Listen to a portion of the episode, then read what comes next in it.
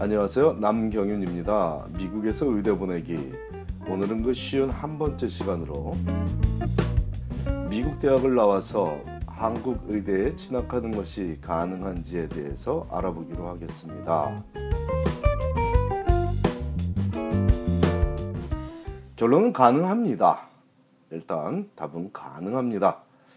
얼마 전까지는 의전원이라고 불리우던 의학 전문 대학원 제도가 한국에 생긴 덕에 서울의대, 연고대 의대를 비롯한 많은 의대들에 미국에서 대학을 졸업한 학생들을 진학시켜 왔으나 이제 의전원 제도는 슬그머니 사라져가고 있고 의대 학사 편입 제도가 활성화되었으므로 현실적으로는 예전이나 지금이나 미국에서 대학을 졸업한 학생이 한국 의대에 진학하는 것은 가능한 일입니다. 학사 편입 제도는 전부터 있어 왔으나 필자가 지도한 학생이 학사 편입 제도를 통해 한국의 의대에 진학한 경우는 이번이 처음입니다. 지난 몇 년간은 의전원 제도를 통해 매년 한두 명씩의 학생들을 서울의대, 연대의대, 고대의대, 경북의대 등의 의대에 진학시켜 왔지만 올해는 학사 편입을 통해 서울대 의대에 합격한 학생이 나왔습니다. 과거에 의전원에 진학했던 학생들 중에는 중도에 다시 준비해서 현재 미국 의대에 재학 중인 학생들이 제법 있으므로 필자는 미국에서 한국으로 의대에 진학하는 것을 아주 권장하지는 않지만 제도적으로 가능하다는 것과 미국에서 의대 진학 준비를 열심히 한 학생이라면 한국에서 서울의대, 연고대 의대에 진학하는 것이 가능하다는 사실을 전달하고자 합니다. 하지만 절대로 절대로 오해는 하지 말아 주십시오. 미국에서 의대에 진학할 준비가 잘 되어 있는 학생이라는 단서를 달았음에도 이 말이 와전돼서 미국에서 대학을 나오면 누구나 한국에서 의대에 쉽게 편입한다고 전해지는 것은 절대로 옳지 않은 일이므로 조심스럽게 사실을 전하고 있습니다. 많은 유학생들이 미국에서 대학은 졸업했으나 미국 내 의대에 진학을 못했을 경우에 한국 의대로 진학하는 것을 문의해 오곤 했으나 문의해 오곤 했으나 이런 경우는 어려운 일입니다. 물론 유학생이 아니라 2세 학생들, 1.5세 학생들도 왕왕 질문은 해오고 있었습니다. 하지만 이런 문의를 해온 학생들 중에 아이비리그 대학을 졸업하지 않은 학생은 거의 없었을 정도로 대학 학벌은 좋더라고요. 2세 학생들보다 유학생들이 정보력이나 경제적 지원이 더 강한 영향인지 저를 찾아왔던 유학생들은 아이브리그 대학을 졸업하는 것까지는 참 잘했더라고요. 하지만 의대 진학은 생각만큼 잘 못하고 있는 것도 또한 사실입니다. 의대 진학은 대치동의 그 수많은 아이브리그 졸업생 출신의 젊은 진학지도 전문가들이 제대로 못 챙기고 있어서 그 이유가 궁금했는데 얼마 전 대치동의 진학지도 전문가라며 연락이 왔던 한 젊은이와의 통화에서 그 이유를 미루어 짐작할 수 있었습니다. 그 진학 전문가의 말인즉 자신도 아이브리그 대학을 졸업했고 의대 진학이 마음대로 안 돼서 한국에 나와 학원을 운영하며 진학 지도를 하고 있는데 경제적으로나 시간 여유 면에서 지금이 훨씬 더 풍요로운 삶을 살고 있으므로 후회 없이 만족하며 살고 있다고 하더라고요.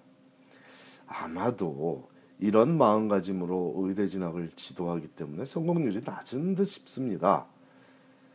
경제적 보상보다도 삶의 질보다도 더 큰 인생의 가치를 가르쳐야 미국에서 의대에 좀 더 잘 진학시킬 수 있을 것이라는 조언을 주며 마감한 전화 통화 후에 제 마음이 개운하진 않았습니다. 절대 절대 그의 인생을 판단하는 것이 아니라 의대 진학을 돕는 전문가의 마음가짐을 지적하는 것입니다.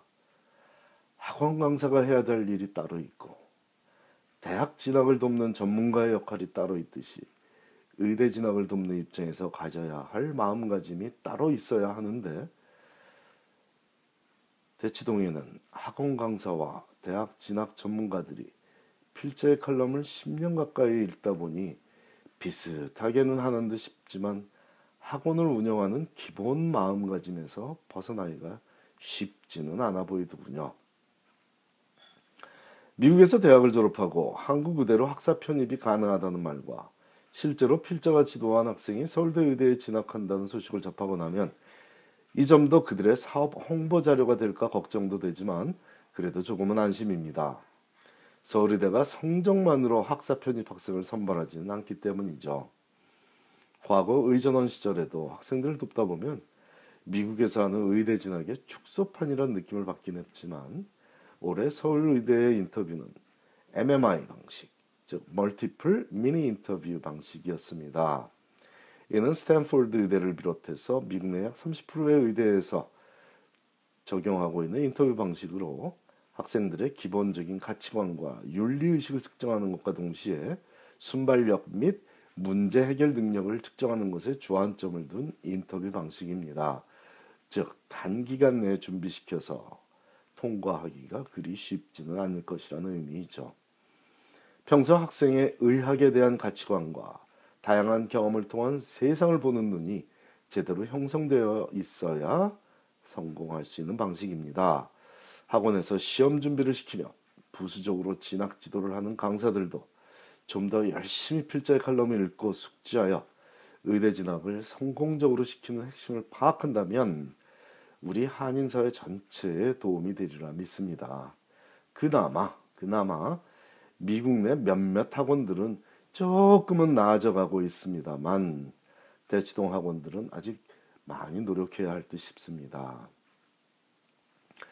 이번에 서울대 의대에 진학한 필재 학생이 적응을 잘하고 계속 다니겠다는 마음을 먹게 되면 팟캐스트를 통해 그의 생생한 경험담을 소개하기로 하겠습니다.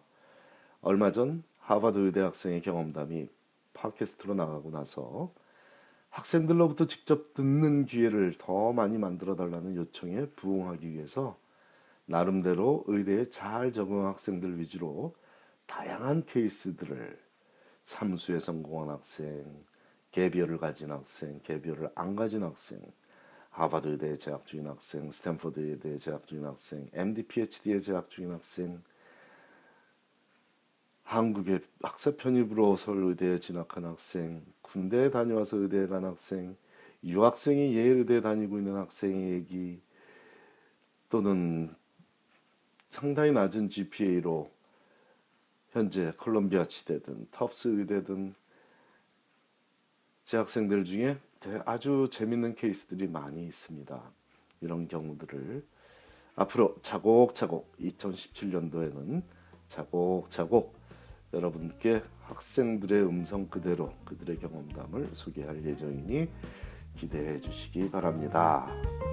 감사합니다.